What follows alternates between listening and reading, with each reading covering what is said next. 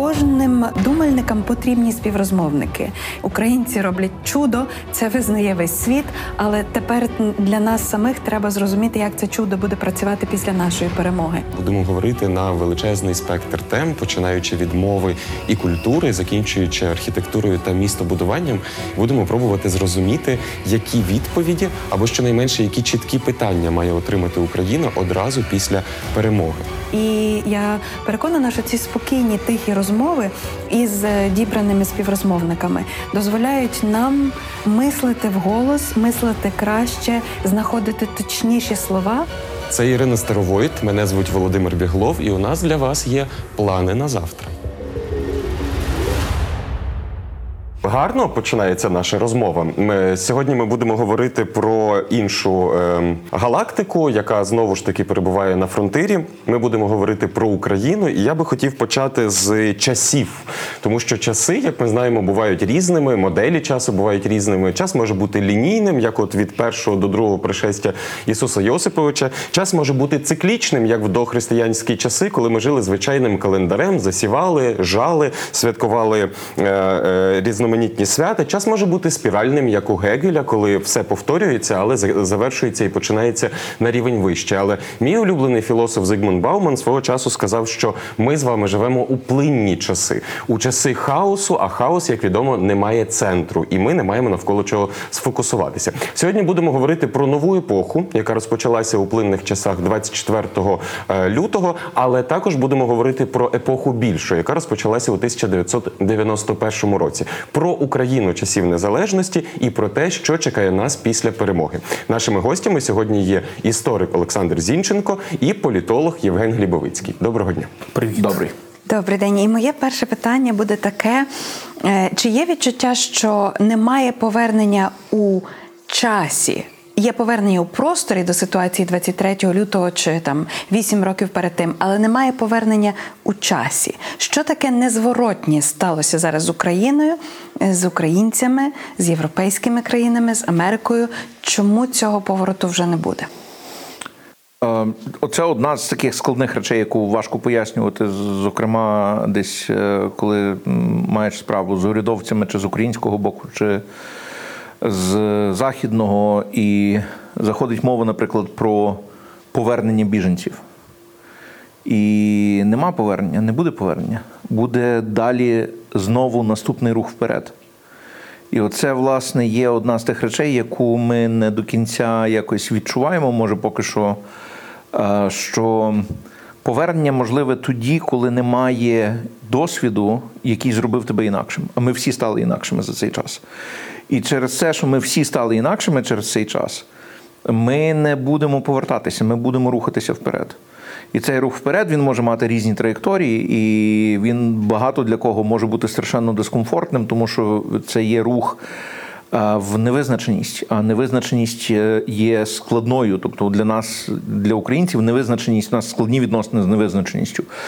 Але так само е, це дуже складний процес для європейців, тому що е, вони мають набагато більше що втрачати. Вони втрачають свій комфорт. І ми для них є таким собі вершником апокаліпсису, який каже, що все закінчилось, тобто більше такого не буде. Тепер все буде набагато складніше, тепер все буде набагато жорсткіше. Тепер треба буде докладати більше зусиль. І є е, купа протесту проти цього від інфантильного прагнення просто захлопнутися і заперечити дійсність до е, намагання протистояти якимось чином, пропонувати якісь інші концепти, там переглядати цю історію якимось іншим боком. Може, це не Росія напала на Україну, а Україна її спровокувала. Може, це може ми щось не так зробили, може, то НАТО заблизько до кордонів підійшло, ну і так далі. І так далі. І оце все е, я би розглядав як е, частину.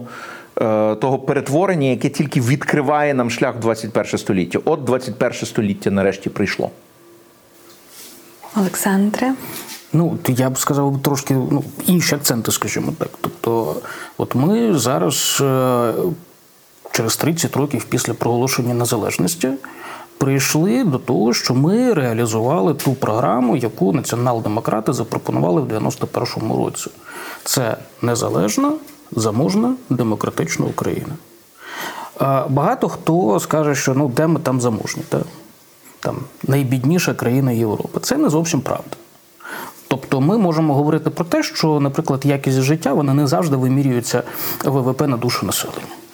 І якісь речі, які, наприклад, в Україні існують, у німців викликають е, стан е, нереальності е, сприйняття. Да? Тобто, ну, от мені ми якось з Генеком сиділи, згадували прекрасний епізод. е, Він правда став стався не в Німеччині, а здається, в Британії, е, коли треба було з однієї картки.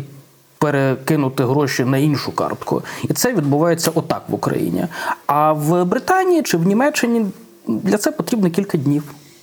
І от це та якість життя, яка не вимірюється відсотками ВВП, наприклад. Да? Тобто якісь такі речі. Тобто, знов таки, от багато хто сьогодні приїхав е, внаслідок цих всіх е, трагічних е, подій куди-небудь в Прагу, чи в Варшаву, чи в Берлін.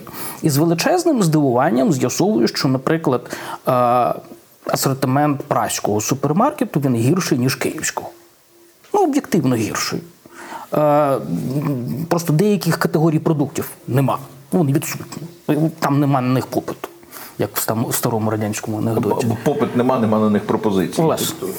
От. І так далі, так далі, так далі. Тобто ми збудували за ці 30 років заможну країну. Знов таки, якби розказати, е, як, ну, не знаю, будь-якому комуністу в Верховній Раді, що буде через 30 років в українських магазинах, він би вирішив, що комунізм збудований. Бо такого асортименту уявити в 89-му, 90-му, 91-му році ну, уявити було неможливо. Ну просто 50 сортів ковбаси ну, це був предмет жартів Петросяна, а не знов-таки якісь е, реалії того часу. Е, Ми зробили демократичну країну. А вегани вам скажуть, що ковбаса взагалі не потрібна. Є веганська. Ну, власне. Я боюся, що є 50 сортів веганської, так само. так що... Е, що страш, страшно собі уявити знов таки в комуністичній свідомості. Комуністів нема, от чому, чому проблема. Розумієте? Ну тобто, через е, 30 років, ну уявіть собі, да, тобто комуністу сказали, що буде 50 е, сортів ковбаси, що будуть вільні вибори, о, демократія знов таки, е, і не буде комуністів. Ну, ну це в 91-му році уявити неможливо було. Ну, ми це зробили. Мені видається, що це непогано. От е, я все-таки е, дострілю на це питання від пані Ірини. А е, що не зміниться після 24 лютого? Що не можна буде відкатати назад? Уже в Україні, в Європі? Та все галактиці? можна відкатати назад, в принципі, окрім як це фарш неможливо привернути назад, да, значить, а так все решта, в принципі, можна. Ні, тут питання не в іншому. Питання в тому, що ну, історичні процеси вони незворотні. Більшість.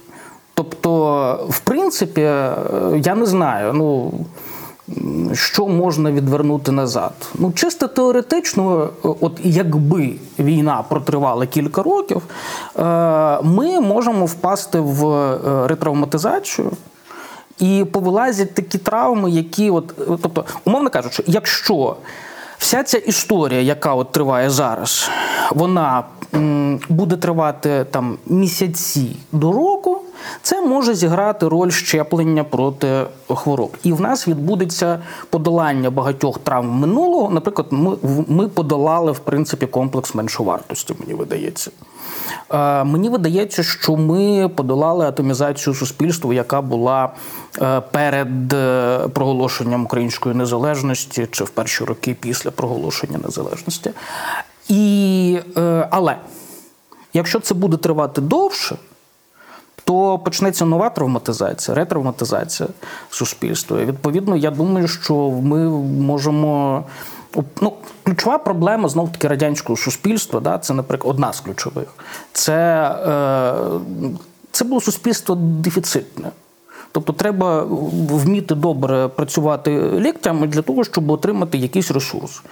Коли ресурсу стає мало, люди починають згадувати ці навички. От е, знов таки, ми чітко маємо усвідомити, що е, якщо буде війна довго тривати, то е, ресурсів в країні буде ставати менше, менше, менше, менше. І боюся, що виникне дефіцит тих чи інших ресурсів, і відповідно почнеться знову таки оце змагання з ліктями. Треба вчитися відновлювати буде ці навички.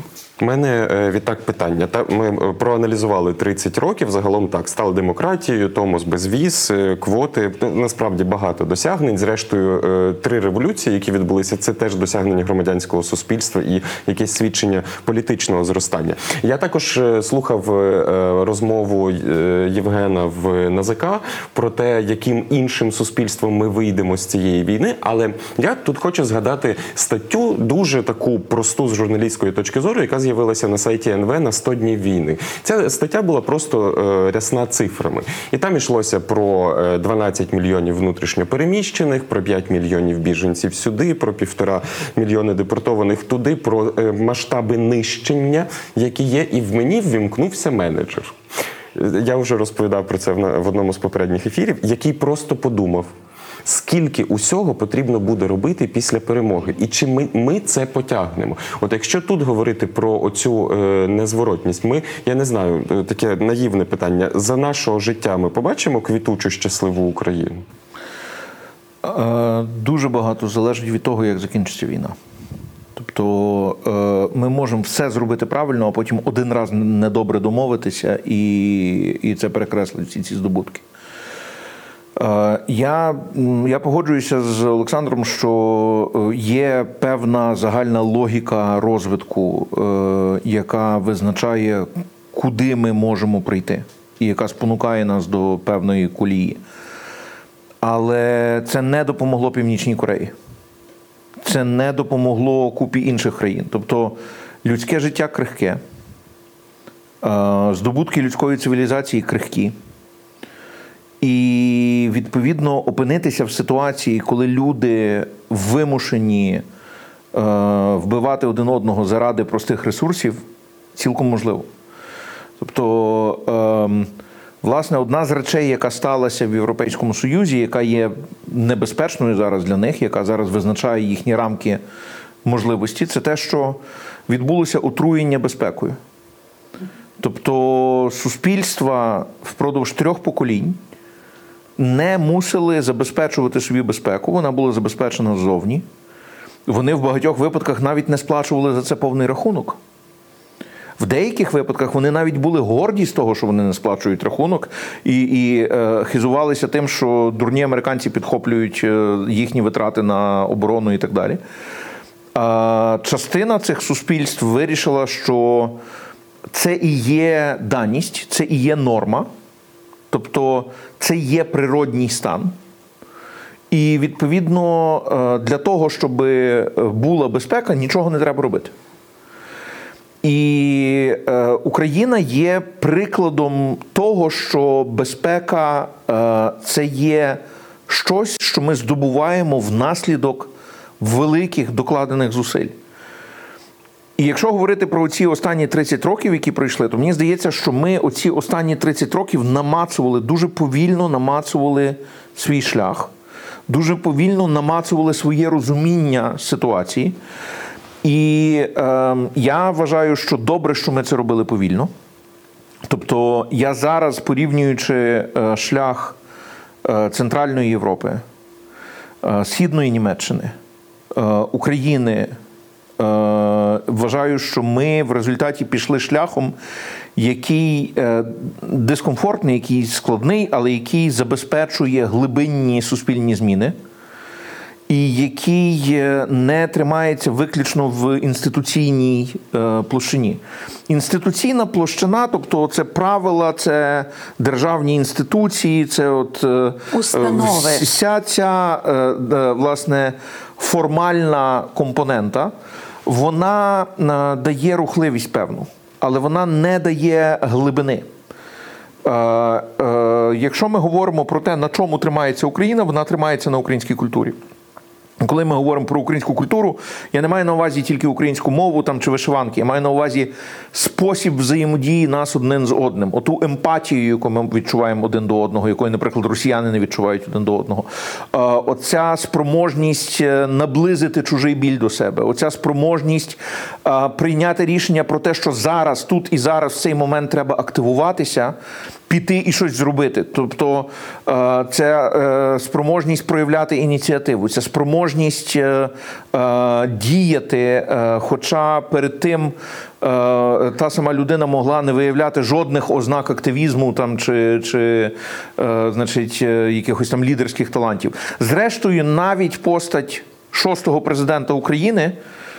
Це є ситуація, коли людина ззовні, яка не пройшла горнило відбору політичного, політичної селекції, заходить і робить те, що власне має робити будь-який українець е, Слід визнати е, діє емпатично в багатьох ситуаціях. І власне мені здається, що ця емпатичність є, е, є дуже важливою для його визнання, для визнання його лідерства. Тобто, і от, власне, тут е, мені здається, що ці 30 років були дуже важливими для нас. Тобто, якби ми зіштовхнулися з таким самим викликом 10 років. До того не факт, що ми б мали е, той запас міцності, який необхідний для того, щоб дати собі раду з первісною навалою. Принаймні, ми станом на цей момент, станом на середину червня 2022 року можемо говорити тільки про цей початковий етап. Та? Тобто, от ми витримали цю первісну навалу, от ми зараз дійшли до певної такої хиткої рівноваги. А ем, коли ми дивимося на Україну ззовні, зокрема через західну оптику, то інституційна компонента, яка в нас є найслабшою, вона помітна дуже добре, вона читається дуже добре. А от оця людська культурна, вона якраз непомітна. І отут от, покажу, як це виглядає. Якщо ми дивимося на глобальні рейтинги, то Україна є на приблизно плюс-мінус, там, в залежності від того, який рейтинг ми говоримо, і так далі, на 150-му місці з 200 за якістю інститутів. Тобто за якістю правил, за якістю державного управління і так далі. І так далі. Ми є приблизно на сотому місці з 200 за якістю інфраструктури. До І ми- війни, до великої війни. Так, так. Ми є приблизно на 50-му місці з 200 за якістю людського капіталу. І от коли ми говоримо про те, що розвідки не бачили, яким чином е, українська е, е, держава може втримати Київ більше ніж три доби, це тому, що вони не бачили оцього людського компоненту. Тобто цієї людської компоненти. Вони не бачили, вони дивились на інституційну сторону, і вони не розуміли, як може бути якась масштабна дія поза межами інститутів. Більше того, якщо ми дивимося зараз на ті країни, які відчувають на собі певний цивілізаційний обов'язок за Європейський Союз, там Франція, Нідерланди, е- Німеччина, Італія і так далі, вони так само цього не розуміють. Тому що кожного разу, коли стоїть питання про те, що інститути щось не втримують, країни йдуть в глибокі кризи. І тут раптом є Україна, яка працює за іншою логікою. І це так само, до речі, питання буде для нас дуже складне. Е, При е, процесі вступу України в ЄС не втратити цю спроможність е, до відпірності. Та, тобто, тобто, іншими словами, тому що одна з тобто, е, що, що скорше за все буде відбуватися? Європейські країни, виходячи з того досвіду, який вони мають, будуть казати: Окей, е, ви хочете добробуту, ви хочете безпеки, вдягніть, будь ласка, оцей корсет. Він вам допоможе. На що українці будуть казати, ну. Тобто в корсеті завжди легше, та? тому що ти ну, не мусиш на е, значить, е, скелеті і на м'язах тримати навантаження, ти можеш трошки розслабитися. Але е, не факт, що він нам пасує. Скорше за все, він не здизайнований під нас. Він в багатьох місцях може нам заважати, тиснути, там, е, травмувати нас і так далі. і так далі. Давайте його переробляти. І отут почнеться оце протистояння, тому що вони будуть казати: чекайте, у нас вже 50 років все працює. Тобто ну, нічого не треба переробляти. Значить, і то, що ви там з критикою приходите своєю українською до наших значить, інституцій, це от, е, значить, тому що ви ще не доросли до нашого рівня. І ми будемо ми будемо мати оце складне протистояння. Наскільки це протистояння закінчиться е, е, компромісом якимось, е, це хороше питання. Я допускаю всі варіанти. Я допускаю варіант, при якому Україна стає членом Європейського Союзу. Я допускаю і стає успішною. Я допускаю варіант, за якого Україна стає членом Європейського Союзу і не стає успішною. Я допускаю варіант, за якого Україна стає успішною і не стає членом Європейського Союзу, хоча в більшості своїй має ту саму європейську основу, тобто подібно до Норвегії, е, до Швейцарії і інших країн, які є розвиненими, але не є членами клубу.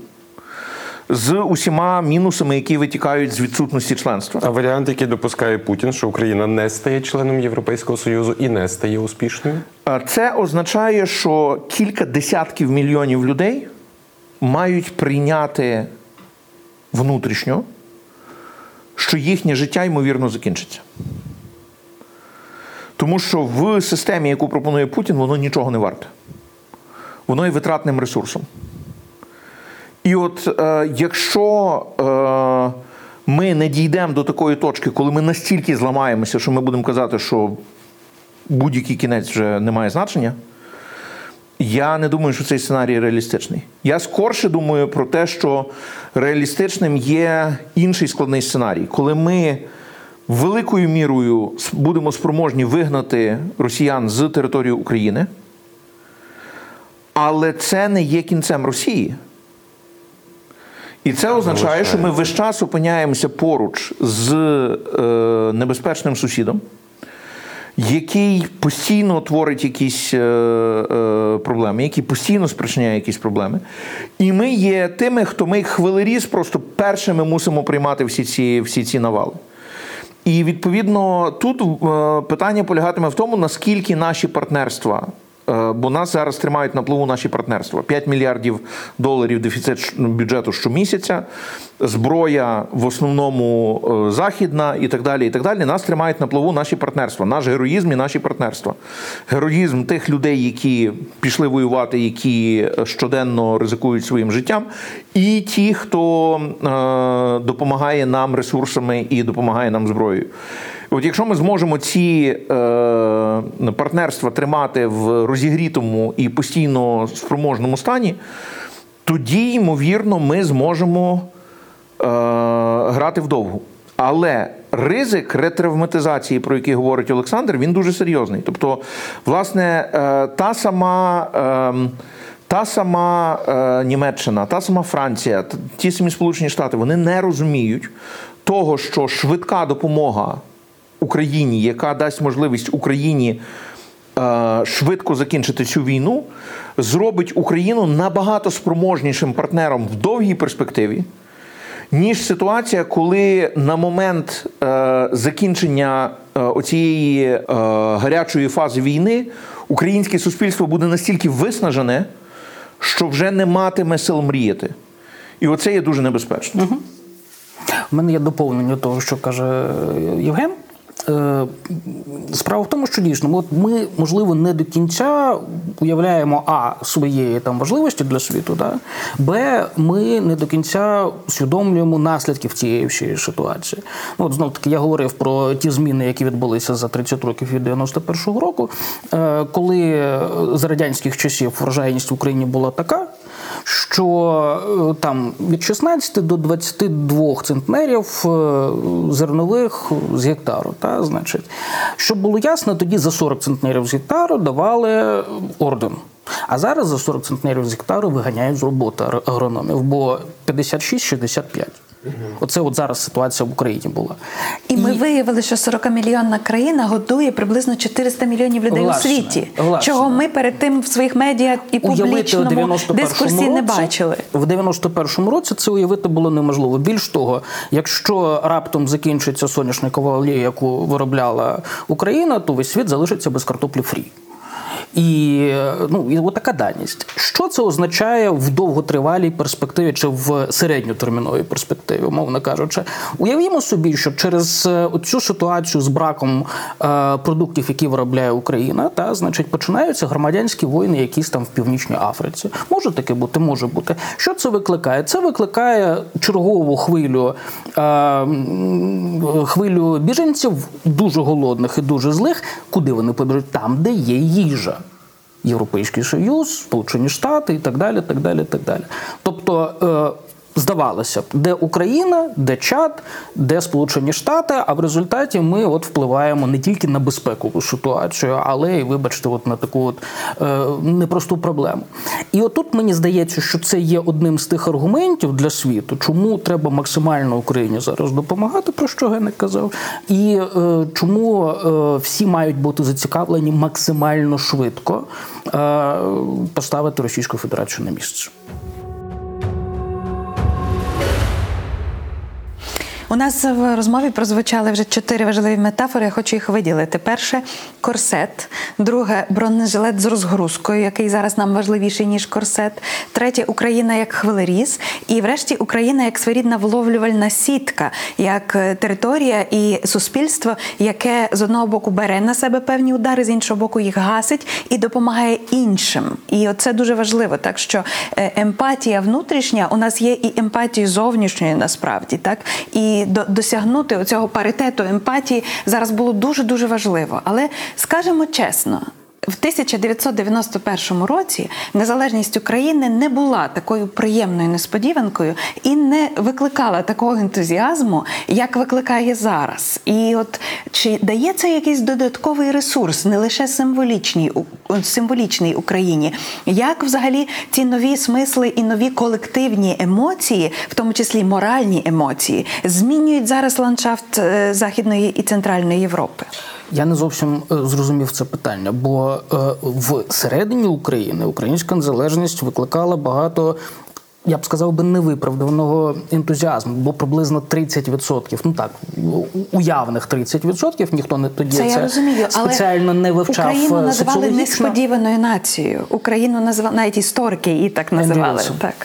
А, проблема в тому, що знов таки, якщо для українців е, незалежність була бажана, багато хто щоправда помилявся, тобто ну помилявся. Е, Десь 30%, умовних 30% українців були переконані, що нам достатньо проголосити незалежність, щоб е, наше сало і наша ковбаса залишилися в нас. Ми прочитали прогноз Deutsche Bank і вирішили, що ми завтра станемо Швейцарію. А завтра Швейцарію стати неможливо. В принципі, це знов таки був нонсенс, бо знов таки, ну коли ми говоримо про е, український ВВП в 89-му чи в 91-му роках, ну в нього ж входили, наприклад, і е, южмашівські ракети, які в умовах ядерного роззброєння нікому взагалі не потрібні. Або 800 танків щорічно в харківському заводу імені Малишева, які так само виглядали в той момент абсолютно зайвими. І е, ясна річ, що ну просто цей ВВП номінальний він ніякого значення от не мав, так би мовити. І але багато хто був переконаний, знов таки, не читавшись е, цього прогнозу Deutsche Bank, що от ми завтра станемо Швейцарією. Тобто, з багато було там завищених очікувань у суспільства, що достатньо проголосити незалежність, і ми заживемо. Ух, щас як рванет. Значить, і це одна історія. Коли йдеться про зовнішнє сприйняття, то ясна річ, що, наприклад, ті ж Сполучені Штати Америки вони були, м'яко кажучи, не в захваті від того, що радянський союз ось ось розпадеться. Тобто, коли путінська пропаганда чи знов таки взагалі кремлівська пропаганда говорить про те, що там якісь теорії змови про те, що Сполучені Штати Америки страшенно от мріяли, щоб СРСР розвалився. Ну, це неправда, це нонсенс. Вони навпаки, знов таки, по суті, е, знов таки той же ж Буш приїжджав до Києва в серпні 91-го року як адвокат Горбачова, щоб не розвалювати радянський союз, дорогі українці, сказав е, Буш 1 серпня е, 91-го року у Верховній Раді України. І вони були вимушені змінити свою точку зору, причому там досить цікаві, інколи абсолютно несподівані процеси відбувалися, оскільки знов таки, ну якщо дуже коротко, то е, Михайло Горень приїхав і переконав е, Діка Чейні, тодішнього. Голову Пентагону Дік Чейні переконав Національну раду безпеки, е, і в результаті Сколкрофт і Буш здалися і сказали: Окей, значить, визнаємо українську незалежність, але і написали список е, Давайте, давайте я просто поглиблю цю річ. список умов. Я поглиблю цю, цю річ. Якби Дмитро Вітовський свого часу не е, проявив лідерство, і ми не мали листопадового зриву, ми не мали би ЗУНР. Якби ми не мали ЗУНР, ми не мали би акту злуки. Якби ми не мали акту злуки, по-перше, не факт, що був би СРСР, який був би структурований за національним принципом. По-друге, е, Сталін не мав би історичного прецеденту для того, щоб в своїй політиці пробувати об'єднати Україну в окупації. Тобто е, тоді, ймовірно, не було би того проекту. е, Пакту Молотова Ріббентропа, який, який був, який закінчився тим, що підневільна Україна, але об'єдналася в 39-му році. Якби не було того, тоді не було би тих кордонів, в яких ми в 91-му році проголосили свою незалежність. Не було би тих кордонів, в яких ми проголосили би незалежність, не було би цього процесу. Ем, е, Ну, там, чи метаболізму, який е, е, забезпечував цю дифузію різних українців і виплавлення цієї модерної української нації, яку ми знаємо сьогодні, яка є, на мою думку, великою мірою таким дуже північноамериканським феноменом, більше ніж європейським, там яка цей плавальний казан, в якому утворюється оця нова сучасна українська нація, в якому є і кримські татари, і донбасці, і галичани, і закарпатці, і значить, е, поліщуки, і там херсонці, і так далі. І так далі, І і так далі, і кияни. далі. І кияни в тому числі. І власне питання в тому, що ем, е, оцей, оце е, випадок чи спроможність скористатися з випадку, вона в останні 100 років історії для нас була просто ну, великою мірою визначальною. Тобто, якби е, українські політичні еліти не дали собі ради з можливістю, яка виникла з путчу в Москві, що, що, що зробив Пуч у Москві в 91-му році? Це приблизно як наглядач, який проходить повз камеру і випадково випускає ключ від камери. І той, хто сидить всередині камери, може її вхопити і відімкнути собі двері. А, А, потім, а потім всім іншим. Перед тим, перед тим, я би навіть я би сказав, що всім іншим це зробили росіяни в своєму імперському пориві. Тобто е, День Росії, який в них тепер святкується кожного року, 12 червня, це є день проголошення Росією державного суверенітету. Дивовижний винахід правовий, бо суть його є е, в суперечності з е, філософією права. Е, Що таке декларація про суверенітет? Це проголошення, що республіканські норми мають вищу силу за загальносоюзні норми, тобто нижчі норми сильніші за вищі норми. Що є, що є безглуздям з правової точки зору. Але це було частиною боротьби Бориса Єльцина з Горбачовим за владу в Радянському Союзі. Їм обом здавалося, що система достатньо міцна, щоб витримати. Вони створили прецедент. Українські еліти, навіть ті, які не, не ставили для себе питання про незалежність, подивилися, що це дуже зручно. В тому числі українським комуністам, які сказали, ух ти, як класно, ми будемо самі вирішувати, російських комуністів над нами не буде. І відповідно вони, вони, вони з ентузіазмом це сприйняли. І відповідно 16 липня 90-го року Україна проголошує е, декларацію про державний суверенітет. Згідно з резолюцією 28-го з'їзду ЦК КПРС. КПУ. КПУ, перепрошую. І, і відповідно, і відповідно е, далі ми опиняємося в ситуації, коли стається путч. А він стається тому, що українські комуністи опинилися в досить смішній ситуації. Я доповню твою цю історію, значить, бо це дійсно смішний епізод. Бо е, знов таки більшість комуністів проголосувала за е, декларацію про е, державний суверенітет Української СРС Української РСР. РСР. І е, там в кінці було, було одне речення, яке зіграло роль пастки. Суть е, його полягає в тому, що е, цей е, акт. Цей, ця декларація вона є підставою для е, укладання нового, нової союзної угоди. Тобто, позиція, тобто положення е, нової союзної угоди мають бути узгоджені із змістом декларації про державний суверенітет, тобто своя армія, свої міністерства і так далі. І е, коли 27 червня 91-го року Верховна Рада України сіла обговорювати текст союзної угоди, то комуністи спочатку там першим виступав е, Олександр Маркович Бандурка, значить, сказав націонал-демократам так не провокуйте, що це ви оце от організовуєте тут якісь масові мітинги, нам цього не треба. Давайте от е, союзний договор обговорювати. До кінця засідання того дня. Комуністи з'ясували, що ну ми ж проголосували за те, що новий, нова угода має відповідати положенням декларації про державний суверенітет. А тут дивіться, і вони самі це самі це почали говорити. Дивіться, оце не відповідає, оце не відповідає, оце, оце. І вони півдня говорять про те, що не відповідає в новій союзній угоді декларації про державний суверенітет України. Чим вся ця історія закінчується? Значить, виходить. Заступник е, е, голови уряду е, Фокіна, е, нагадай мені швидко. Не Е, нагадаю, заступника тобі не нагадаю. Господи, Масол. Масо, правильно, значить, е, абсолютно вірно. Виходить е, і каже. Е, Там, дорогі депутати, дякую вам сердечно за ваші зауваження. Нам знадобиться десь, от, ну це ж літо, у відпустки. Нам знадобиться, щоб якісно опрацювати ваші пропозиції, час десь до 1 жовтня. Депутати обурилися, сказали, яке перше до 15 вересня, не пізніше. А нова союзна угода мала бути підписана ще влітку. І в Кремлі почалася паніка у цих е, е, твердокам'яних ортодоксів, що без підписа... під... непідписання Україною цієї угоди означає розпад Радянського Союзу. Факт е, зафіксований. Тобто, 27 червня 1991 року українці спровокували ГКЧП і не усвідомили цього. І отут стається ГКЧП.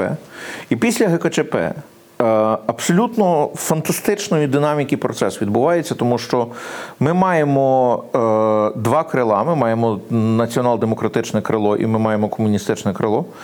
І Пропорційно націонал-демократичне менше. Набагато менше, воно не контролює більшість. Воно е, це, власне перед слугою народу. Єдиний раз, коли ми мали монобільшість, це були комуністи в е, Група 239. в- група 239, та, та, в, в парламенті ще Української РСР. І, е, і, і тут власне питання в тому, що історія не має умовного способу. Відповідно, ми не можемо сказати, що би було, якби, наприклад, оте засідання, де була проголошена українська незалежність, було не 24-го, наприклад, 23-го або 25-го е, серпня. Але ми розуміємо, що динаміка процесів була такою, що е, результат, ймовірно, був би дуже інакшим, тому що по-різному різні групи доходили до свого розуміння того, що треба робити тут і зараз.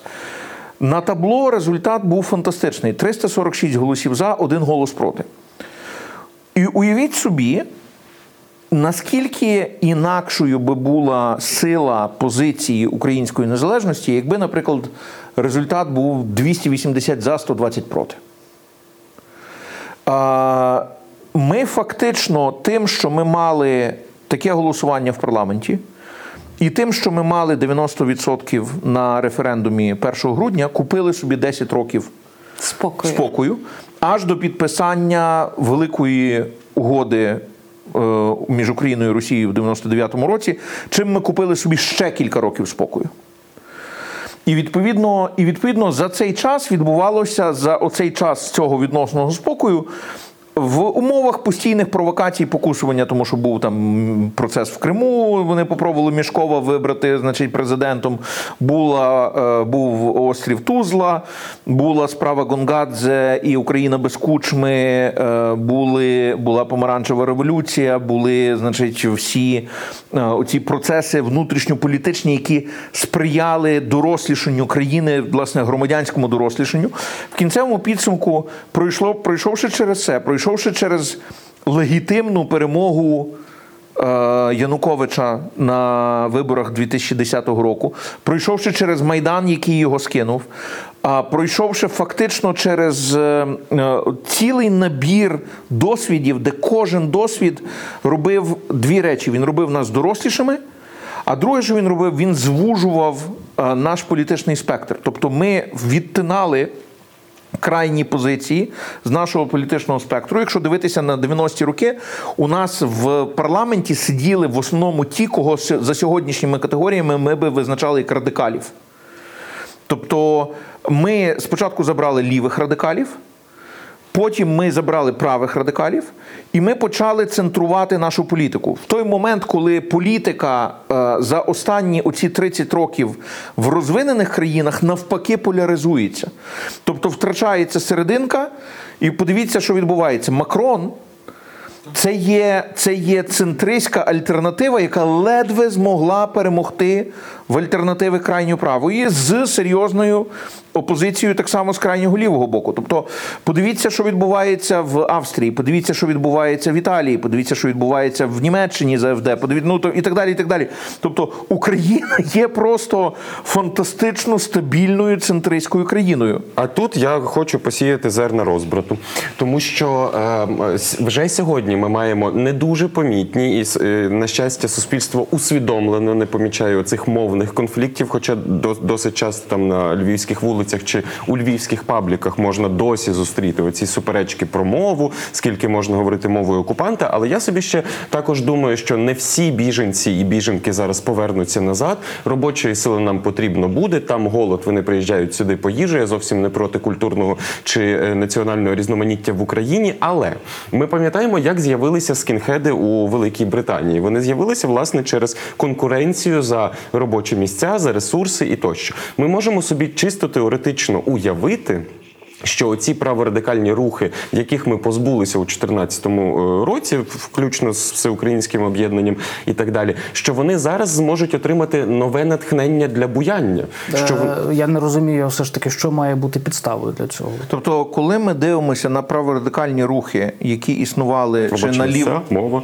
Ні, ні, ні, цього недостатньо. Це, це необхідно, але не але недостатня передумова, якщо ми дивимося, якщо математи- математичною мовою говорити. Та? А, м, е, що є джерелом сталості радикальних рухів в Україні? Чому вони мають існувати сьогодні, завтра, післязавтра і так далі? А, Джерелом такої сталості мало би бути або кривда, яка не вирішується в інший спосіб. Ми маємо відкритий демократичний процес. Ми його маємо на, на кожному рівні. Відповідно, е, є можливість висловлення своєї позиції і є можливість донесення своєї позиції. Ні одна позиція не глушиться в е, навіть проросійська, зверніть увагу, не глушиться в українському інформаційному просторі чи в українському політичному процесі. Е, Друге питання: Е, е, немає сталості бізнес-моделі. Тобто, чому е, люди мають кар'єрно займатися е, е, ну, підривною діяльністю, е, якщо вони можуть ефективніше досягати своїх цілей інший спосіб? Що ми бачимо з досвіду радикальних рухів в Україні? Що всі, і це підтверджують дослідники, які досліджують їх професійно і так далі. що вони природнім чином не виживають. Тобто для того, щоб вони існували, хтось їх має підфінансовувати, хтось їх має утримувати, хтось їх має стимулювати. Того, хто їх готовий утримувати, фінансувати, стимулювати, ми маємо поруч з собою. Це Росія. І Росія за всі ці роки не змогла збудувати тут сталої присутності радикальних рухів. Тобто вони намагалися це робити, і вони не змогли це зробити. Частково через те, що росіяни корумповані, е, через те, що вони упереджені, через те, що вони е, е, не готові е, бути ефективними і так далі. І тут це прекрасно, що вони, що вони такі. Та? Тобто, власне, в тому сенсі поява в Росії альтернативи, яка залишить Росію імперською але прибере корупцію, зробить систему ефективною, це найгірше, що може статися. І в тому сенсі це знову ж таки щось таке, чого західний світ не розуміє. Тобто, в тому сенсі Навальний це потенційно небезпечніша версія Путіна. Тобто, але ми говоримо про е, те, що в Україні ми не маємо е, за 30 років даних, що дозволили би стверджувати про те, що є якась причина вкоріненої, глибокої, системної радикалізації чи, чи, чи руху ненависті і так далі. і так далі. Я пам'ятаю, як е, телеканал CBS американський вживав е, по відношенню до українців в 90-х роках е, словосполучення, такі, як, наприклад, genetically anti-Semitic, генетично антисемітський українці та і так далі. От ми маємо приклад того, яким чином кліше які, звичайно, вони мали певні історичні прецеденти. Але питання є в тому, наскільки ці історичні прецеденти є ознакою системності, наскільки ці історичні прецеденти є ознакою того, що вони перекладені в сучасну Україну і можуть пустити коріння і так далі. І, власне, те, що ми бачимо, що ні. Тобто Україна є країною, де е, одночасно відбулися два не конфліктно, відбулися два процеси, які, здавалося б, є взаємовиключними. Україна стала з одного боку більш українською за 30 років. Подивіться, можете просто змінити налаштування Ютуба і подивитися відео, наприклад, з України там е, станом на 2000 рік, от, тобто чи на 2005 рік і так далі. Одна з речей, яка вас вразить, це скільки російської було в публічному просторі, та наскільки російської мови зараз менше. Україна українізується.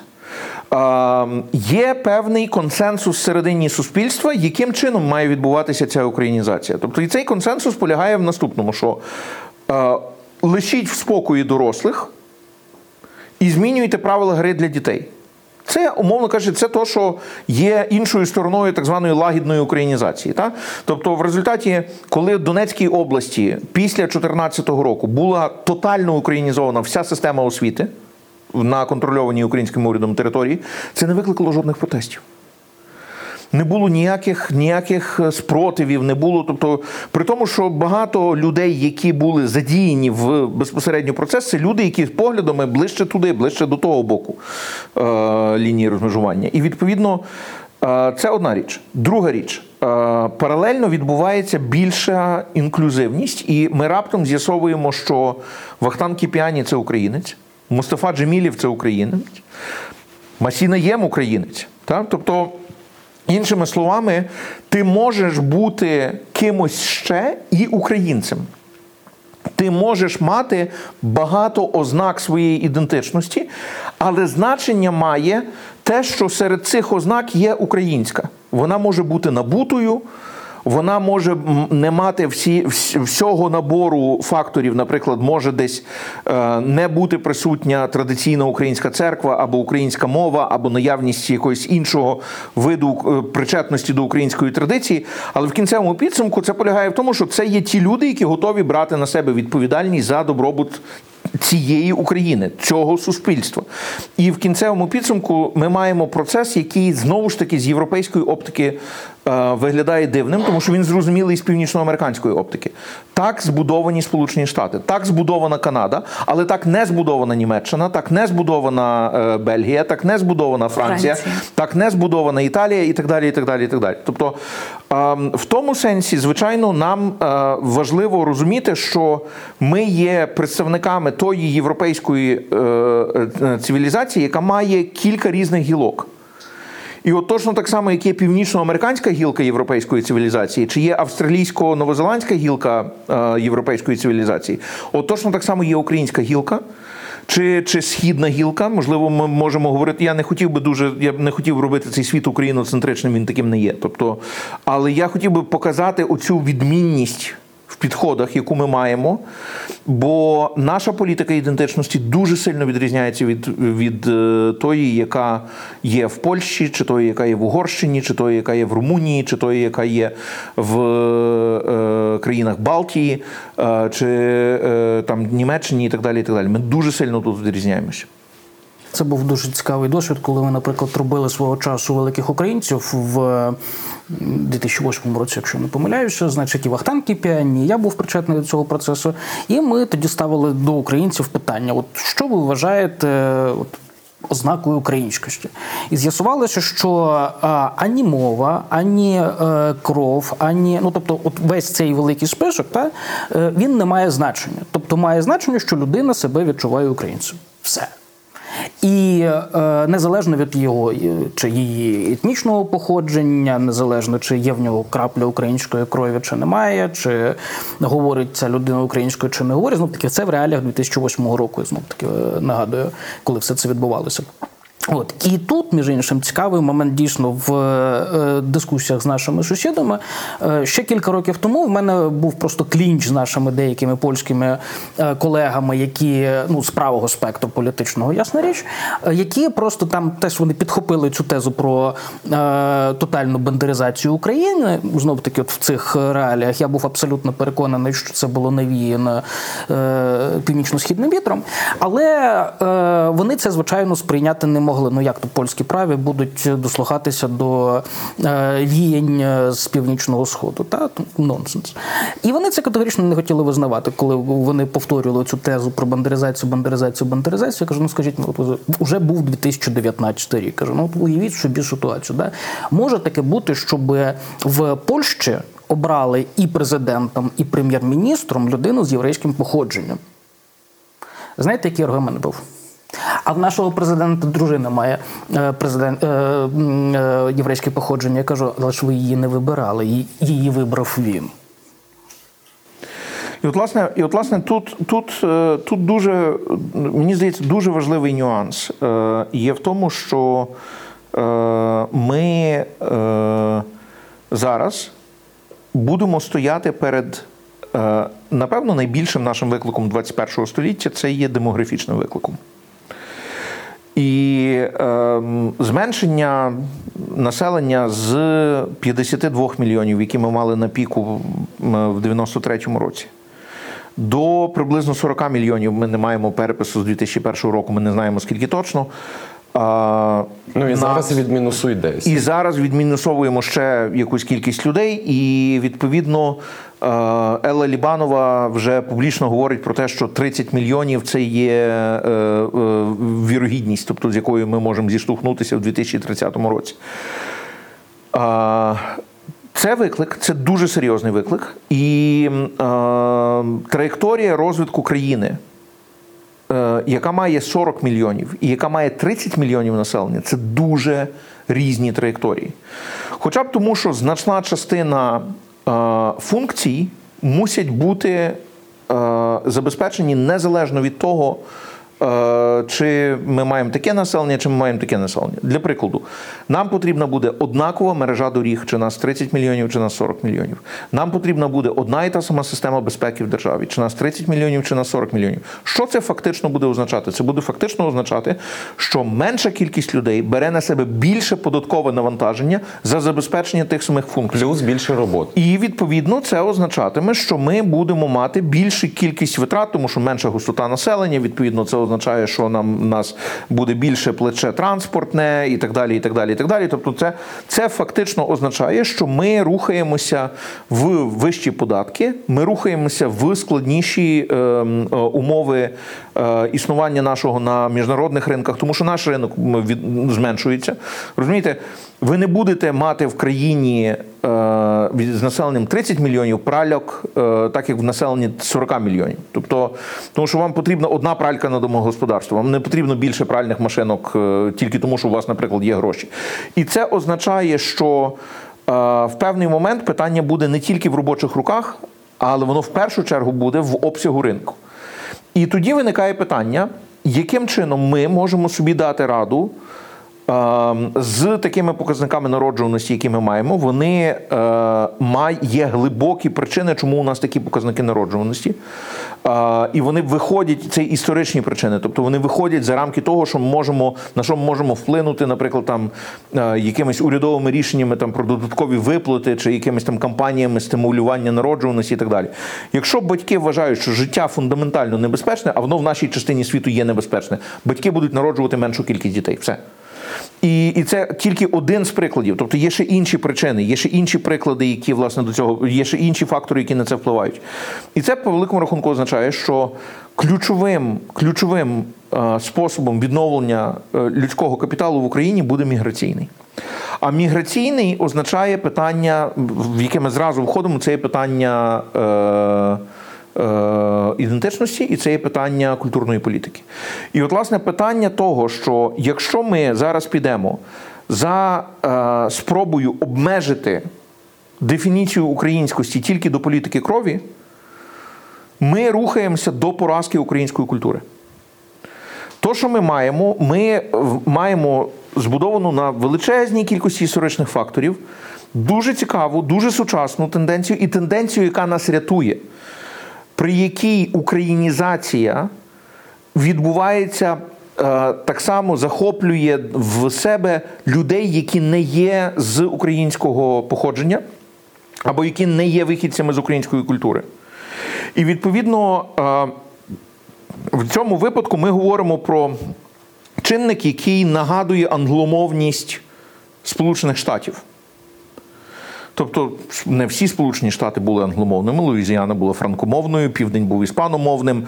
Зрештою, давайте не забувати так само про корінні народи і так далі. і так далі, і так далі. А ще в кінці 19-го, на початку 20-го століття- було питання, чи німецька має стати другою державною мовою в Сполучених Штатах. Так?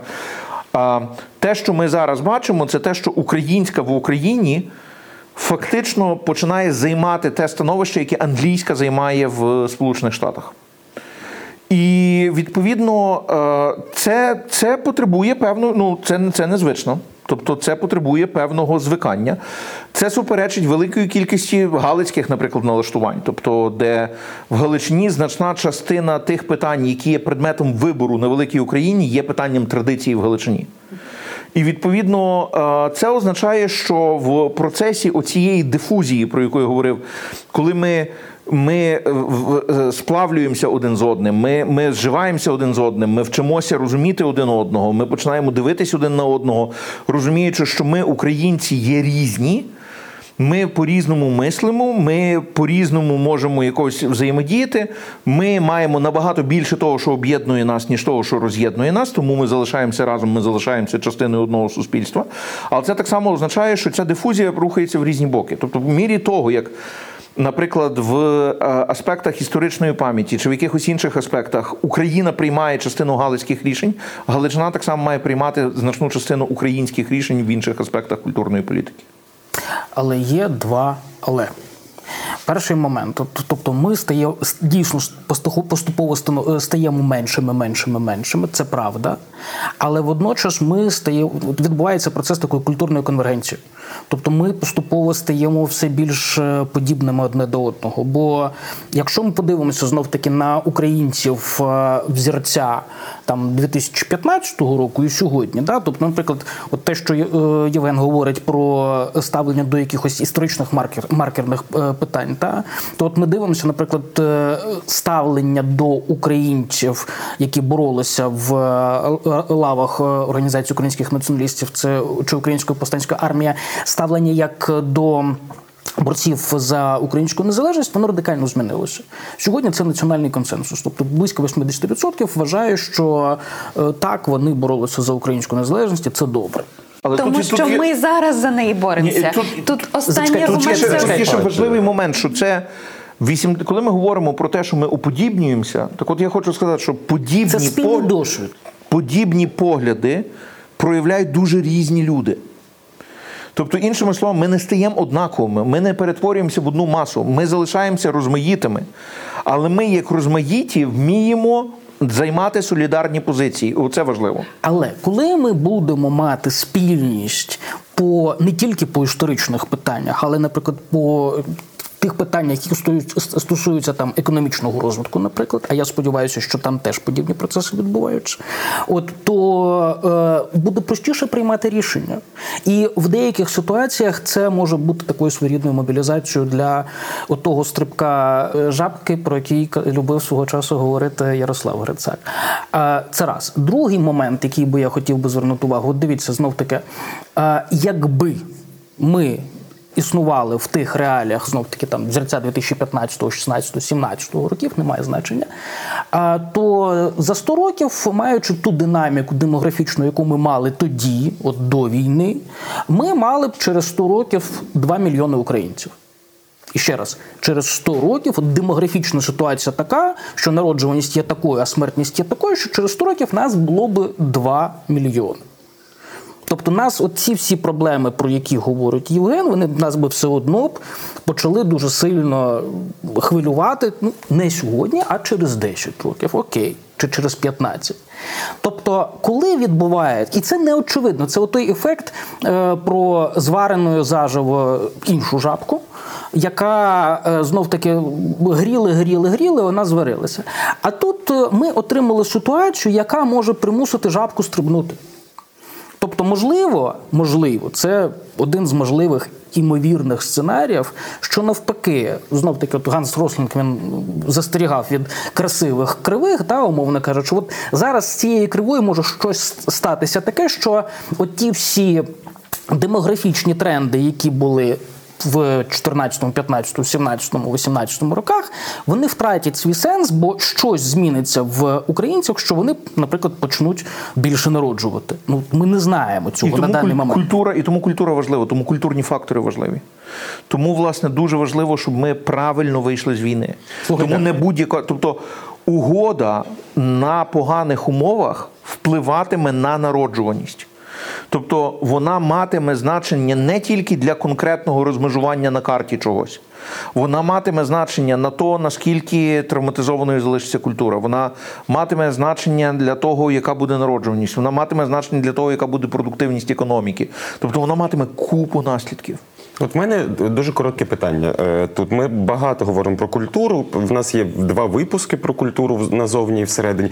І от тут, в цьому бомбосховищі, абсолютно адекватні люди, які є акторами в різних середовищах, визнають, що культура за невизнаною цитатою Черчилля це те, заради чого ми власне і воюємо. Але якщо подивитися на всі 30 років, про які ми сьогодні говоримо, то єдиним щастям е, української культури був Український культурний фонд, який зараз успішно перебуває десь там в плинних часах Зигмунда Баумана. Чи у вас е, у- нас тут присутніх є розуміння того, що там на горі?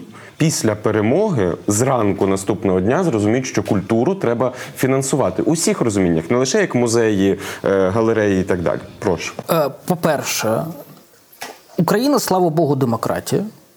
Знов таки вертаємося до гасел 91-го року заможна, незалежна, демократична Україна.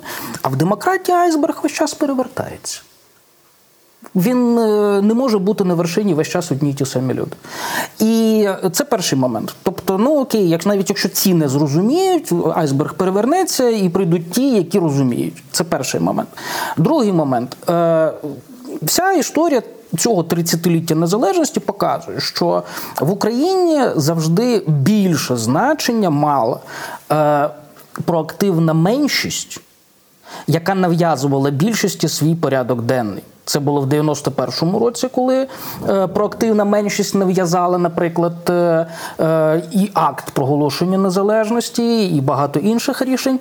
Ми можемо згадувати знов таки події 2004 року помаранчевої революції, коли проактивна меншість нав'язала більшості знов таки, дорогі мої, давайте от грати в, на виборах по-чесному. Е, Ми можемо згадати знов таки 2014 рік, коли знов таки проактивна меншість сказала так: Вітя, goodbye. І е, Петя, привіт. Я, Да. я, я би тут сказав, ні, це не було Вітя Гудбай, Петя Привіт, бо на момент, коли Вітя Goodbye сталося, ще не було ніякого Петі, ще не було відомо, хто буде. Тобто це було ще питанням політичної гри і так далі. і так далі. Але питання є, де я хотів, власне, можливо, підкоригувати трошки. Е, е, немає ситуації диктату меншості в Україні заради більшості. Тобто, в той момент, коли меншість пропонує, більшість не має альтернативної пропозиції. Тобто пропозиція більшості полягає в тому, щоб а давайте попробуємо лишити як є. І от е, як є, переважно має так само свої недоліки. Тобто там є свої проблеми з, з тим, щоб лишити як є, і відповідно, що відбувається? Позиція меншості набуває критичної маси, але їй не опонує. е, З іншого боку, альтернативна позиція. Бо якби опонувала, якби опонувала, то тоді був би яка були був би якийсь конфлікт, або була би якась дискусія, там і так далі, і так далі. Як з багатьох питань є в Україні. Але в ключових моментах переважно воно виглядає так, що є пасіонарна заряджена меншість, яка дуже чітко розуміє певну потребу, чітко її усвідомлює, чітко її артикулює. І є різного рівня пасивності більшість, яка має позиції від ну, може, давайте спробуємо до а мені все одно. І відповідно це створює ситуацію, при якій е, меншість визначає вектор, Більшість визначає спосіб імплементації цього вектора, спосіб впровадження цього вектора. Якщо е, сприятливе, значить тоді впровадження відбувається швидко. Якщо не сприятливе, тоді впровадження буде відбуватися повільно, обережно, значить, з е, там поглядами в різні сторони і так далі. І так далі. Ця модель є дуже цікавою. Тобто, вона, вона, ми, ми, ми маємо кілька фантастично цікавих інновацій, які знову ж таки слабо е, е, помітні з зовнішнього погляду. Ну, наприклад, українці як реалізацію своєї тоталітарної травми, тобто, іншими словами, українці бояться сильної концентрованої влади, навчилися забирати цю владу в уже сформованої влади. Тобто, після виборів, що роблять українці? Вони забирають рівень довіри з органів влади, тобто забирають інституційну довіру. Українські органи влади працюють в умовах такого дефіциту довіри, в якому не працює жодна європейська державна інституція. І ти вважаєш, що ми це робимо на всякий випадок? І ми це та, ми це робимо для того, щоб ця влада не змогла нас знищити, тому що нас знищувала в найбільших кількостях влада, яка несла відповідальність, яка адмініструвала на нашій території. Тобто, і відповідно Але це зміниться після війни. Це І ви- повинно це, змінитися. це, це своєрідно дуже зміниться. Тобто воно не факт, що зміни, тобто воно трансформується скорше, а не буде скасоване. Тобто, іншими словами, що ми в результаті маємо? Ми маємо В результаті ми маємо те, що ми переписали шварцівського дракона. Він в Україні не працює. Що таке шварцівський дракон? Пробачте нас не Що драк... Якщо ти вб'єш дракона, ти сам станеш драконом. Ну, це є якраз китайська приказка, бо в Шварца цього якраз нема. Тобто е, китайська приказка говорить, що якщо що найгірше, що може статися, коли ти переможеш драконом, що ти сам стаєш драконом. Тобто, але, але питання, але це є в фільмі е, е, Захарова, в- значить, вбити, вбити дракона. Тобто, е, це, це, це власне е, ми пішли в радянські літературні дискурси, значить, е, е, спроби доносити якісь думки, які не можна було доносити від, від, відкрито в е, політичній комунікації того часу. Вибачте, я скажу тут, що на- нам найвигідніше стати матір'ю драконів. Ні, ми просто його таки вбили.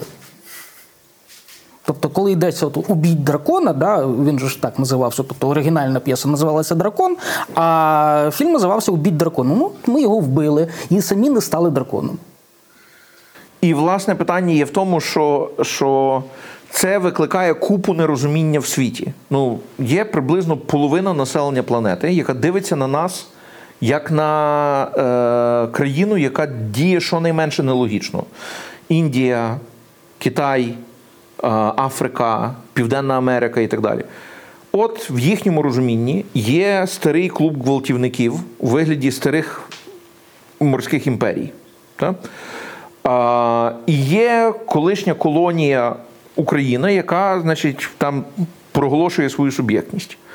Ну то чого вона хоче вступити з тими старими гвалтівниками в, в, в спільний клуб? Тобто, чого вони не бачать? Вони не бачать, що Росія це теж імперія.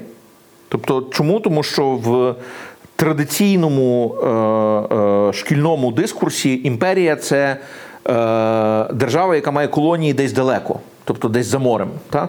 Тобто Росія не виглядає як країна, яка е, е, має колонії, тому що вони всі в складі одної е, території. І в зв'язку з цим, е, якщо поставити питання, наприклад, е, по світу, хто такі ханти, е, кабардинці, чуваші, Якути. якути, ем, там тувинці чи Адиді так. Дагестанці, дагестанці, чи, чи ну тобто, чи буряти і так далі, і так далі, то, то, то ну просто ці люди не будуть розуміти про кого ми говоримо. Найбільш високопоставлений бурят в е, світі це був Юрій Єхануров, український прем'єр-міністр. Тобто, е, відповідно, ми говоримо про те, що ем, Росія не сприймається як імперія. І відповідно е, частина світу, не західна частина світу, дивиться на Україну, вважаючи, що в Україні зараз гострий стокгольмський синдром. Що Україна практично приєднується до Заходу з тої самої причини, з якої заручники співпрацюють з терористами, е, значить, е, бо бояться їх. І е, немає розуміння того, що український рух є антиімперським. І зверніть увагу, він антиімперський не тільки по відношенню до Росії, він антиімперський по відношенню до Німеччини, по відношенню до Франції, по відношенню до всіх. Тобто один з е, старих німецьких політиків мені говорить, він каже, що каже, знаєте, чого вас так зараз не люблять? Я кажу, чому? Він каже: ну тому що всередині німецького політичного середовища говорять, що дивіться, яким тоном українці з нами розмовляють. От якщо вони будуть в клубі, вони так будуть розмовляти кожен день. І я з ним спілкуюся і кажу: ну. Напевно, так. Тобто, знаючи українців, я не бачу причин, чому українці мають змінити тональність по відношенню до, е, до німецької сторони, наприклад. Ем, І відповідно немає розуміння того, що протистояння, яке є е, антиколоніальним в гострій гарячій фазі війни на схід, є так само антиколоніальний в холодній дипломатичній фазі на захід. Але цього не видно через призму, наприклад, індійських медіа. Цього не видно через призму, наприклад, південноафриканських медіа чи там бразильських медіа. Тобто, Тому що Росія проголосила себе спадкоємницею радянського союзу, а радянський союз був про самопроголошеним борцем з імперіалізмом. так само, як радянський союз був самопроголошеним борцем за гендерну рівність, так само, як радянський союз був самопроголошеним борцем за загальне виборче право, якого І в за радянському мир у всьому і за мир у всьому е, світі, якого в результаті не було ні, ні, ні, ні рівності, ні виборчого права, ні миру. Тобто. Але оскільки цей борець з імперіалізмом не зміг вбити дракона, то його дуже швидко назвали імперією зла. От і все. І тому що час дуже швидко спливає, і нам треба вже заокруглювати розмову. У мене є запитання. Ми зараз на великому роздоріжжі. І з нами очевидно будуть відбуватися трансформації, які ми пробували вже Ми вже не на роздоріжжі. Ми вже не на роздоріжжі. Ні, ні ми, вже Чудово. прийшли, ми вже прийшли. З нашим людським капіталом, який насправді є, мабуть, частиною цього нашого міраклю, так цього чуда, яке відбулося від великого вторгнення, і стало очевидним для решти світу, але також стало очевидним для нас. Е, Це дослідження, котре в останньому інтерв'ю обговорює Головаха. Наскільки змінилося ставлення українців до того, яку державу вони майже не втратили, і виявилося, що життям в тій державі понад 80% були дуже задоволені, при тому, що ще кілька років тому вони про це мали зовсім Ні, іншу думку. Три місяці тому, якщо подивитися на дослідження соціости- е, соці... соціалістичної групи, господи, соціологічної групи рейтинг, то можна побачити, що там 80% українців стверджують, що Україна розвивається в неправильному напрямку. Так. Але тепер Що Дуже Місяці заохоч... тому. Що дуже заохочувало російську розвідку. Передумали. Так, так, але тепер, коли ми знаємо, що людський капітал це насправді головне, і що трансформації мають відбуватися і органічно, чи навіть стихійно, як це часом буває, але також і якоюсь мірою дизайновано, то який такий дизайн треба закласти в це українське суспільство після перемоги? Що ми зараз можемо почати вже думати, і які кроки в тому напрямку робити? Тут велика проблема в тому, що українці, попри всі оці от зміни, які відбулися за минулі три місяці, е, не вчили, не навчилися визнавати і відрефлексовувати свої помилки. Бо знов таки ми маємо чітко усвідомити, що без е, того, що от ми, наприклад, десь в якомусь моменті повернули не туди. Треба це А визнати, Б зрозуміти, а куди ж треба було повертати. Бо знов таки там згадати 2006, 2008, е, пардон, 2006, 2007, 2010, 2012. Ну от Президент Зеленський вопрошає, да, значить, чому мені в НАТО? Значить, я відповідаю, чому, бо більшість українців голосували за політичні сили і політичних діячів, які були проти НАТО. Тобто, ви в такий спосіб е, український політикум виражав, так би мовити, ну от демократичне середовище. Тобто, знов таки партія регіонів в 2006 році виграє вибори, в 2007, в 2010 Янукович, в 2012 теж в них був непоганий результат був попри все. Тобто антинатівська сила, е, найбільш популярна сила була в цій країні. Ну я б страшенно перепрошую, от тому ми не в НАТО. Але, але тут є один момент. Якщо е, Сашко говорить дуже правильно, що ми не маємо е, оцього е, масштабу рефлексії в суспільстві. Е, Для цього мають бути складнішими медіа. Тобто медіа зараз є практично в резонансі з е, масою, з більшістю, з, з, з масовим ринком, з мас-маркетом, я би І це сказав. так? погано. А, Але добре, те, що вони але- збанкрутують е, приблизно за півроку. але ну тобто, це ще от на, на похоронах поговоримо про це. Значить, е, е, бо ці прогнози вже давно є. З 2008 року я їх чую. А, а, Але, але Азовсталі не стало. І відповідно, наприклад, Ну, Ахметову буде складно дофінансовувати Україну і Україну 24 а е, один плюс один теж буде мати певні проблеми без допомоги Коломойського. Ми правда? всі сподіваємося на те, що український інформаційний ринок переродиться. Тобто я тут попробував дуже дипломатично сказати. Але питання є в тому, що є ем, в окремих групах суспільних. Рефлексія є дуже активною. От подивіться, аналітичний майданчик щойно створила Києво-Могилянська академія і УКУ для аналітичних центрів для того, щоб вони працювали. Подібний майданчик неформальний існував просто на базі там е, доброї волі кількох аналітичних центрів, які з березня місяця сиділи і рефлексували і працювали тут у Львові. Е, Є е, нішові е, інструменти медійні, які дозволяють це робити, починаючи від там систем блогів, подкастів, закінчуючи не медіа з важ- з нечисельною аудиторією, але які можуть комунікувати складніші концепти від суспільного телеканалу Культура до е, інтернет-радіостанцій. Таких програм, як ваша, і і так далі. Тобто, тобто, іншими словами, ми маємо цю інфраструктуру.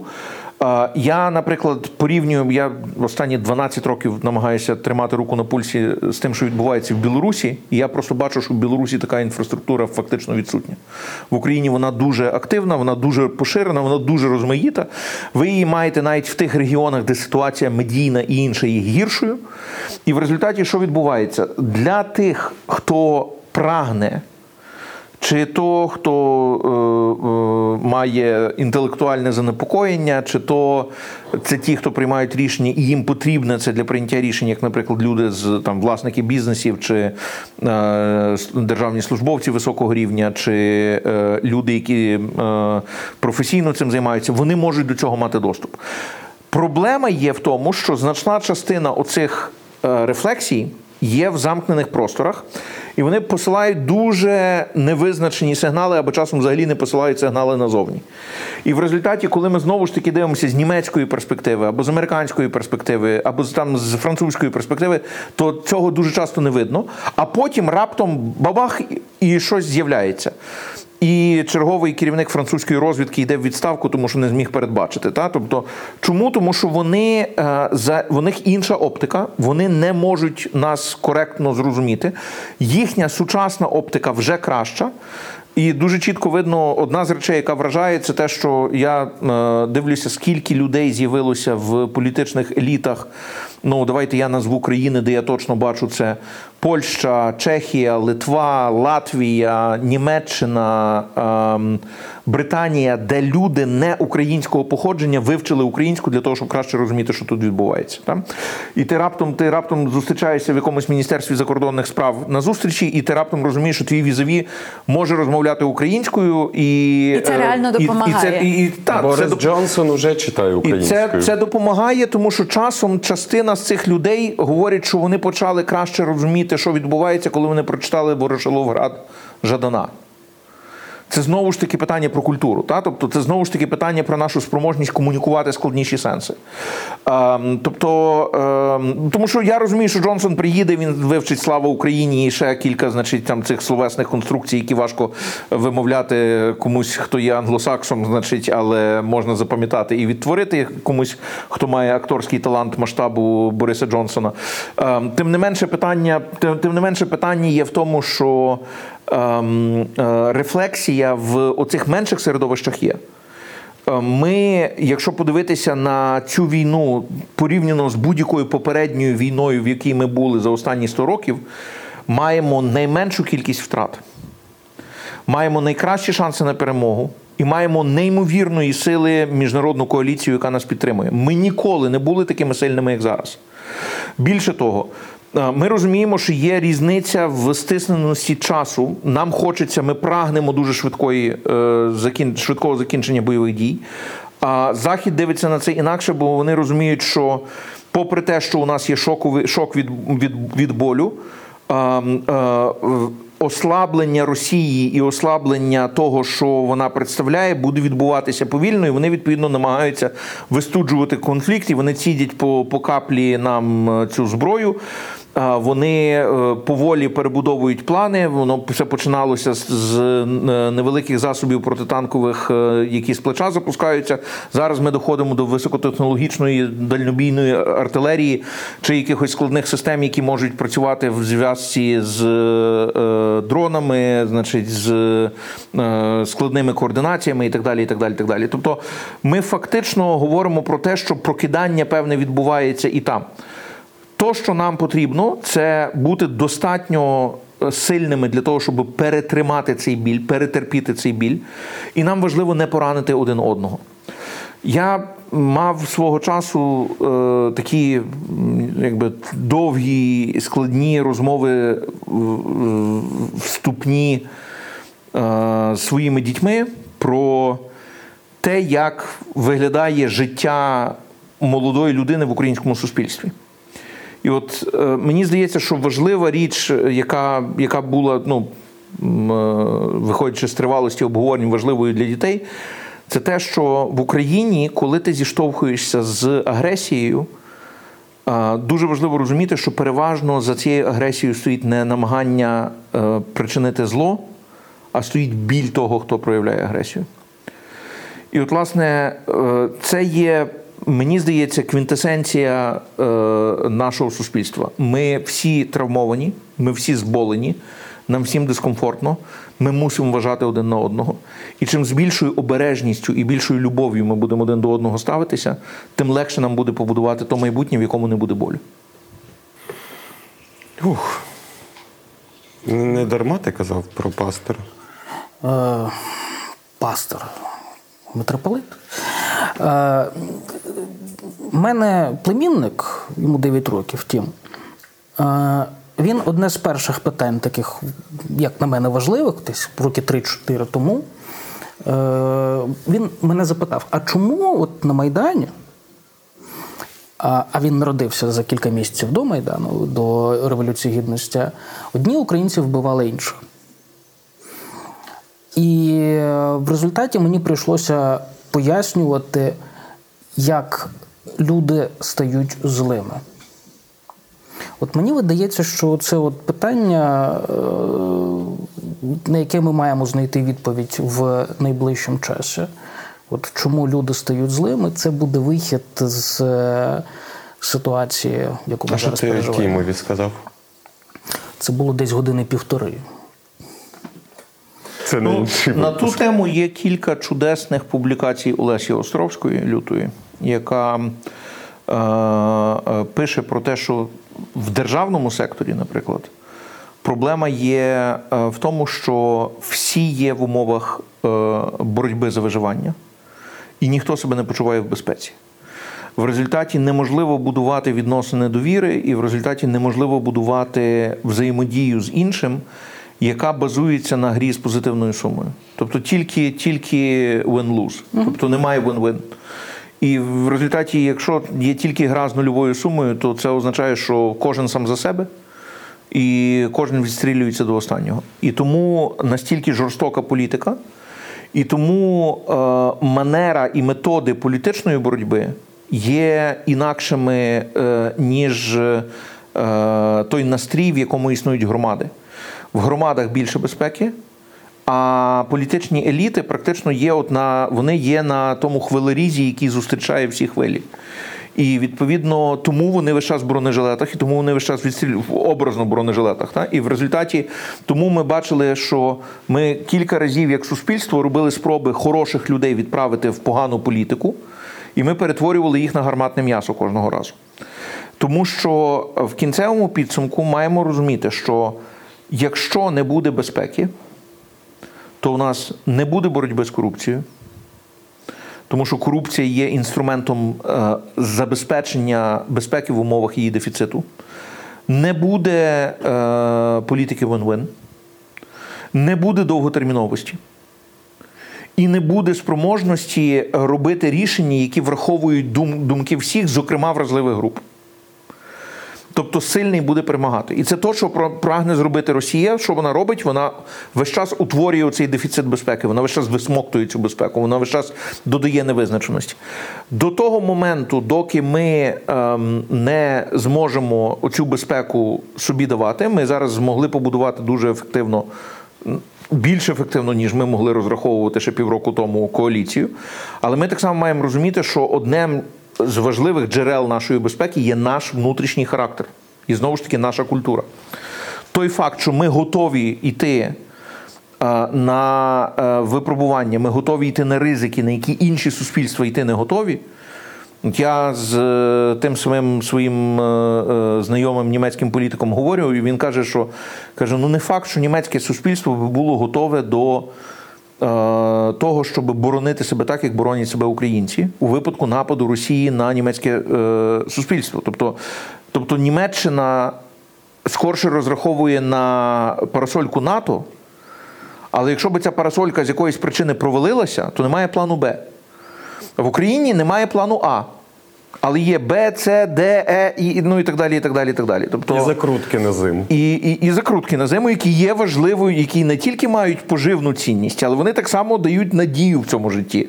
А надія це важливо. Тобто, Ще ними дрон можна збити. Можна, і більше того, вони не тільки вони так само мають ну, вони і при визначенні, значить, е, е, вони і в сімейних ритуалах мають купу, купу ролей там і так далі. І так далі. Тобто, тобто це такі багатофункціональні закрутки. Тобто, і таких закруток багато. І тому в тому сенсі е, ми, е, м, е, ми тільки зараз починаємо розуміти унікальність своєї культури. І я ніколи не думав, що я доживу до, до е, моменту, коли умовний Pink Floyd буде грати червону калину. Я просто взагалі не уявляв собі, що щось таке можливе. Та? Але зараз ми маємо так само розуміти, що ми в своїх руках маємо сформований соціальний капітал, який не тільки наш. Який е, сформований е, так само поколіннями, які загинули в Голодоморі, в Другій світовій війні, е, в безнадії Радянського Союзу, в Чорнобилі, е, в оцій складній трансформації початку 90-х і так далі. І так далі, і так далі. І ми зараз маємо це одномоментна річ. Це є момент в історії, коли ми маємо такий гігантський соціальний капітал в світі. Україна, напевно, має зараз найбільш концентровану м'яку силу, так звану в, в світі, і ми маємо дуже розумно нею розпорядитися. Ми маємо зрозуміти, що ми можемо її обміняти на щось один раз. І відповідно дуже важливо, щоб ми чітко розуміли, що ми будемо просити в світу. От вже найближчим часом. І саме тому я дуже радий, що зараз уже пішов процес обговорення цього в аналітичних центрах, в університетах, серед інтелектуалів, серед філософів і так далі, з приводу того, як ми маємо відбудувати себе, як ми маємо перевинайти себе. Тому що якщо ми відновимо старі панельки і жахливу дорожню інфраструктуру радянську, яку ми мали, це не є відбудова.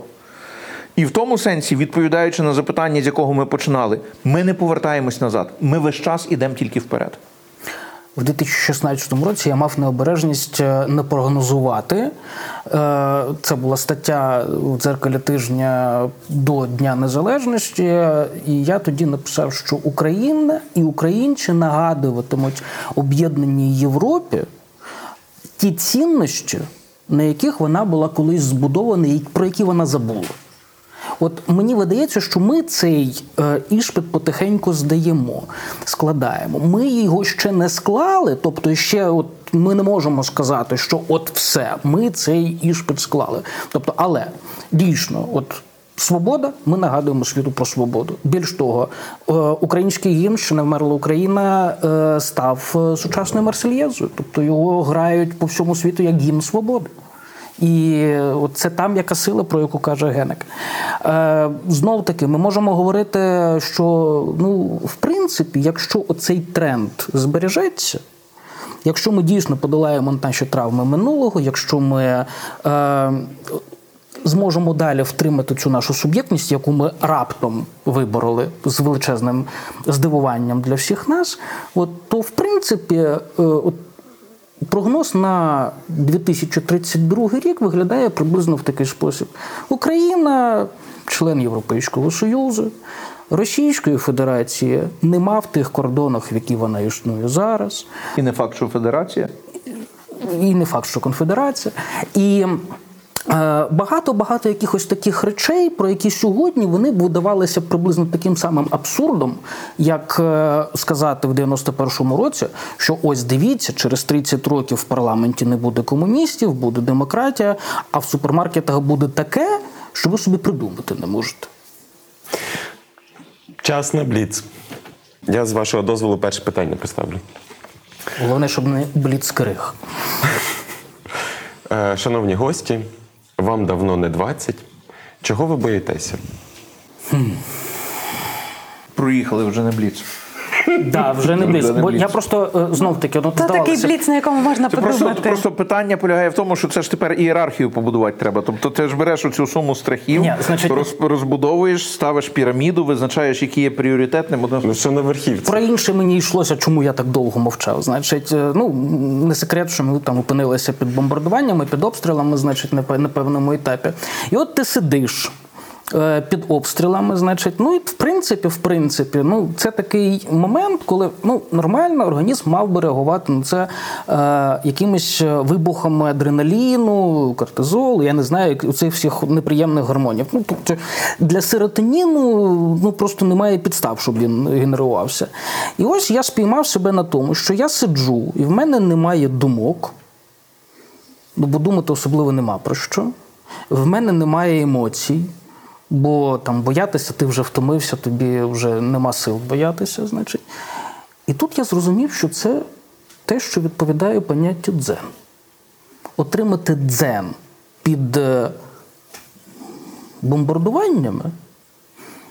Ну, я не можу сказати, що я нічого не боюся. Ну, але я тепер я не знаю, я тепер не знаю, чого я боюся. Супер, дякую. Генику? Так, я маю відповідати на те саме питання, на яке. Вибач. Я не знаю, я. Ем... Я думаю, що зараз суспільство проходить через мобілізацію. Частина суспільства пройшла через мобілізацію ще в 2014 році. Моє середовище е, професійне і громадське пройшло через цю мобілізацію на початку нульових. Це коли е, ти зустрічаєш новий рік і ти не знаєш, чи ти живим залишишся в кінці року, бо твоїх близьких друзів вбивають одного за одним. Тобто, і де ти мусиш приймати рішення щоденні, е, як ти тримаєш етичну планку робочу і так далі. І так далі. І я пам'ятаю, що найбільший страх, який в мене був тоді, а це, напевно, була точка зіткнення зі страхом, така найбільш е, активна.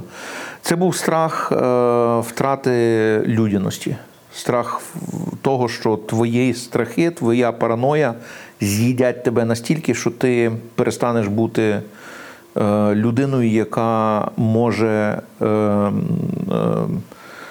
е, Пересиливши це все, залишитися спроможною любити, спроможною е, бути доброю, спроможною, зрештою, бути корисною для суспільства. Мені здається, що це напевно найбільший страх. Тобто, я думаю, що найгірше, що з нами може статися, це власне стати драконом, а ми не стаємо драконом, і тому. Ем, Мене я дуже сподіваюся, що просто буде менше травми, менше страждань. Е, Я дуже сподіваюся, що буде менше незворотніх втрат, бо страшенно боляче втрачати кожну людину, яка гине, особливо коли ти розумієш, що кожне управлінське рішення про те, що ця зброя нам буде виділена не сьогодні, а завтра, означає, що завтра якихось умовних 5, 10, 15, а то й 50 чи 100 людей через це загинуть. Бо вони вимушені будуть ціною свого життя тримати певний рубіж. І це, і це, і це страшно, і це жахливо. І, і тут, ем, напевне, е, зберегти свою е, спроможність все одно е, бути повноцінною частиною суспільства. Бути людиною, яка все одно любить, яка все одно пробачає, яка все одно ставиться до інших з належною гідністю і повагою. Я думаю, що це, напевно, найскладніше. Хай би це став наш національний страх. Я хочу вірити в те, що українське суспільство все більше стає за ці 30 років сковородинським суспільством.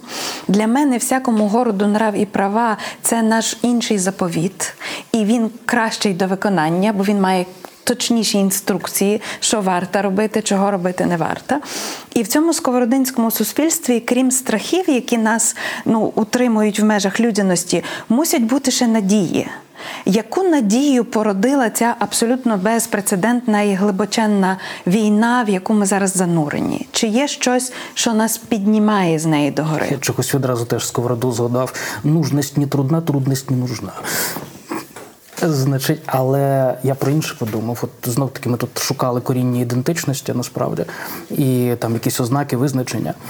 І я себе спіймав на тому, що от в принципі сковородинівський фонтан, коли стоять е, різні сосуди, да, тобто вони можуть бути з дерева, з золота, з е, це може бути керамічний горщик, може бути там не- не- невідомо який там. І е, всі вони єдині в своїй повноті. От е, Мені видається, що це в тому числі і алегорія української ідентичності. Ми можемо бути фантастично різними, але ми всі наповнені цим українством, е, навіть якщо е, ми в собі це не визнаємо на якомусь етапі. Я думаю, що ми, ми маємо надію е,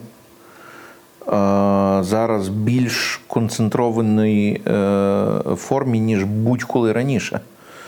Бо, в принципі, все найгірше, що могло з нами статися, вже сталося. Тобто, Не все. Ну ніколи так не буває, щоб не могло стати ще гірше. Я це Ну, весь час повторюю. Це я маєш маю- вам як історик це, скажу. Так. Це, це, це, ти, ну, це ти говориш як частину української мантри, і я підтримую тебе в цьому прояві патріотизму. Але Ну ти ж пам'ятаєш, що 2019 хуже не буде, та буде. е, питання є в тому, що е, ті загрози, які є близькими, ми побачили, що ми вже з ними познайомились. Вони більше не є невідомими. Тобто ми маємо страшного ворога поруч. Ми маємо е, потенційно кілька поганих розвитків сценаріїв. Якщо, наприклад, з якоїсь причини так повернуться події, що буде вісь е, Москва-Пекін, е, то нам краще на той момент бути під парасолькою НАТО, е, тому що це може бути страшно.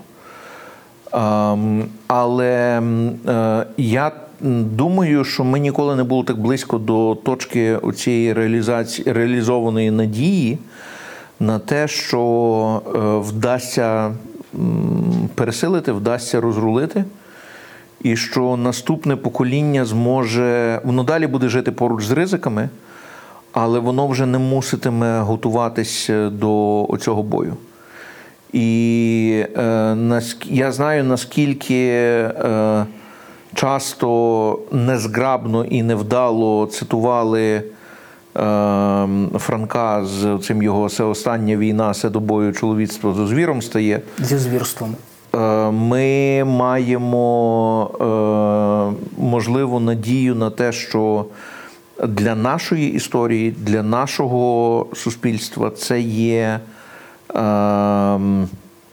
е, крайня точка. Це є точка, за якою далі вже е, буде легше, за якою далі вже буде е, менше викликів, менше загроз, за якою треба буде бути мобілізованим, треба буде бути спроможним.